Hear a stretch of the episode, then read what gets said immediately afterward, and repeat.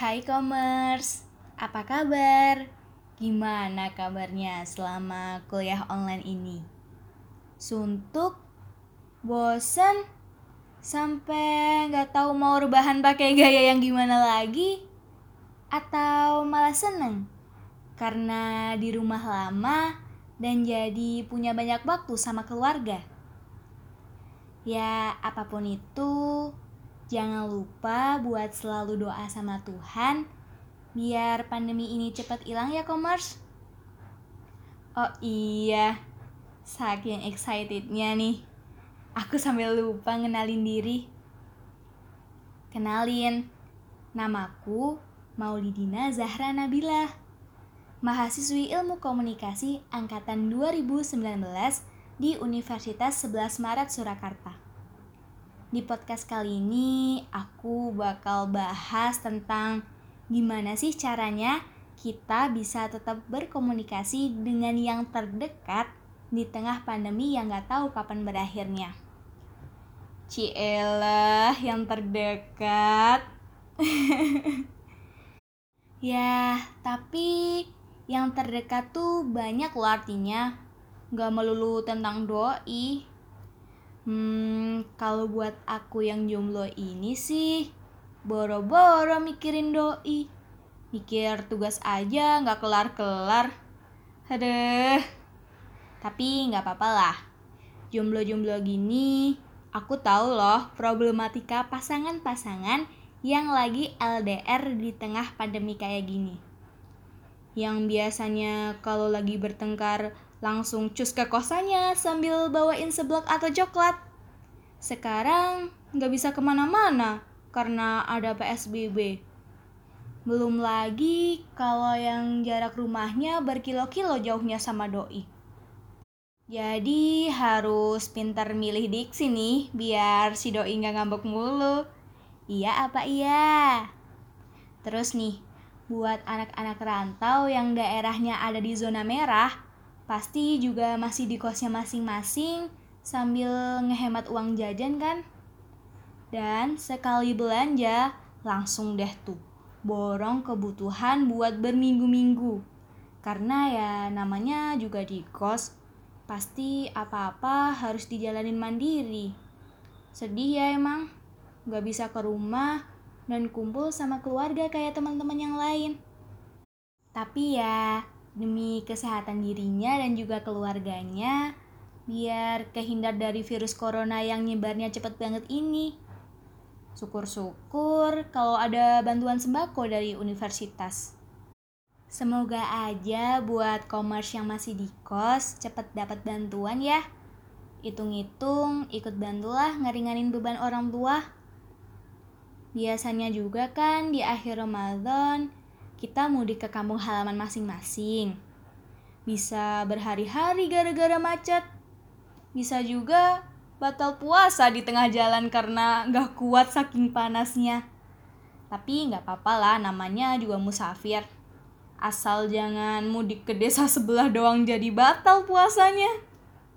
Nah, di tahun ini kita nggak bisa ngerayain Idul Fitri bareng dan kumpul sama keluarga besar.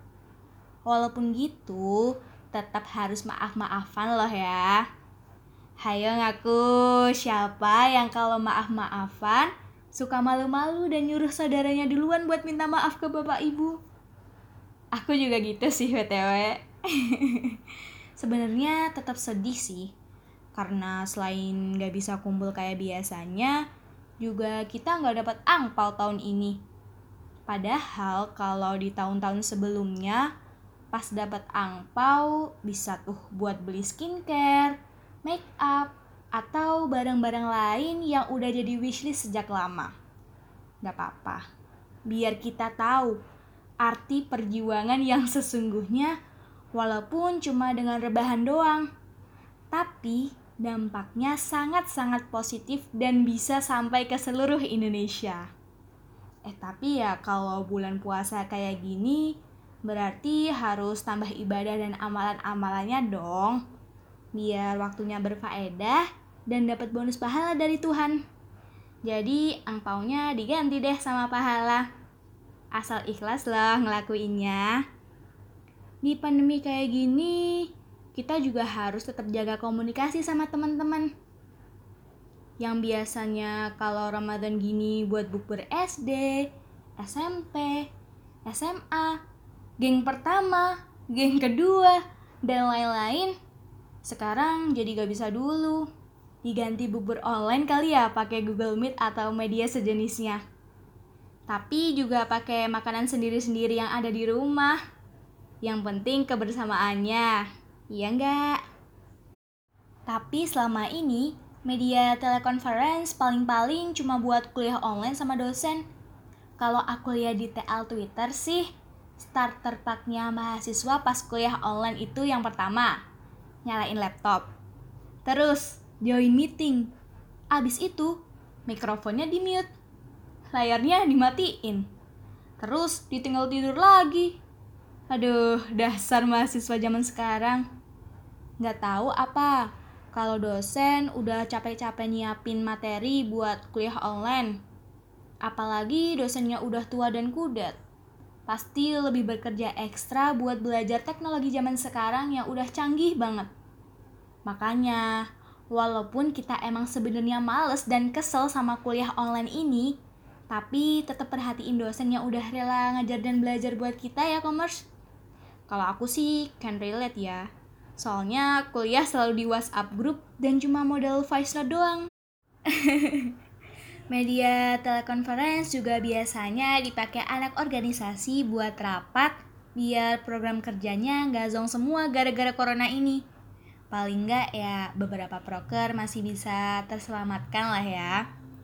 Buat yang gabut karena jarang ada kuliah online atau rapat organisasi, bisa lah ya ngide yang ada ada caranya buat ngode mantan atau gebetan lewat story di sosial media.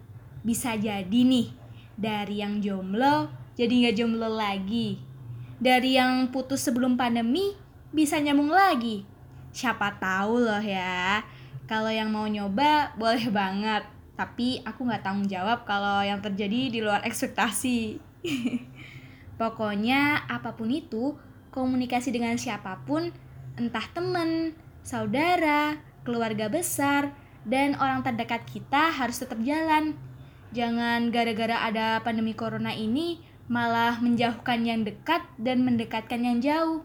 Harusnya kan mendekatkan yang jauh dan lebih mendekatkan dengan yang udah dekat. Ya enggak? Semoga aja corona cepat hilang biar bisa kumpul sama keluarga besar dan silaturahim keliling rumah-rumah tetangga. Semoga yang lagi LDRan bisa tetap langgeng. Semoga yang tadinya tanpa status bisa jadi dapat kejelasan status dengan chat intens pas lagi corona ini. Semoga juga yang jomblo tetap bisa kuat dan tabah meskipun HP gak ada yang ngechat. Paling gak bisa lah ya ngeramein dengan cara JB-JB di Twitter kayak aku. Semoga juga pandemi ini bisa cepat kelar, biar bisa ketemu lagi sama teman-teman di kampus. Jangan sampai saking lamanya di rumah gara-gara corona ini, pas masuk jadi lupa ingatan. Terus pas disapa teman sendiri, malah tanya balik, mohon maaf, kamu siapa ya? Kan gak lucu. Jadiin corona ini sebagai pembelajaran juga bahwa kita itu butuh sosialisasi, dan butuh orang buat diajak berkomunikasi. Coba lihat lagi, pas sebelum adanya pandemi ini. Bawaannya sambat mulu gara-gara kuliah nonstop, gara-gara tugas numpuk, gara-gara sibuk ngurusin organisasi. Rasanya pengen rebahan terus aja di kamar kos sambil youtuber atau nonton drama Korea. Eh, giliran dikasih kesempatan itu malah sama juga pengen balik kuliah dengan segala tugas dan aktivitasnya. Dasar manusia. Semoga podcast ini gak cuma buang-buang waktumu dan ada hikmah yang bisa diambil lah ya.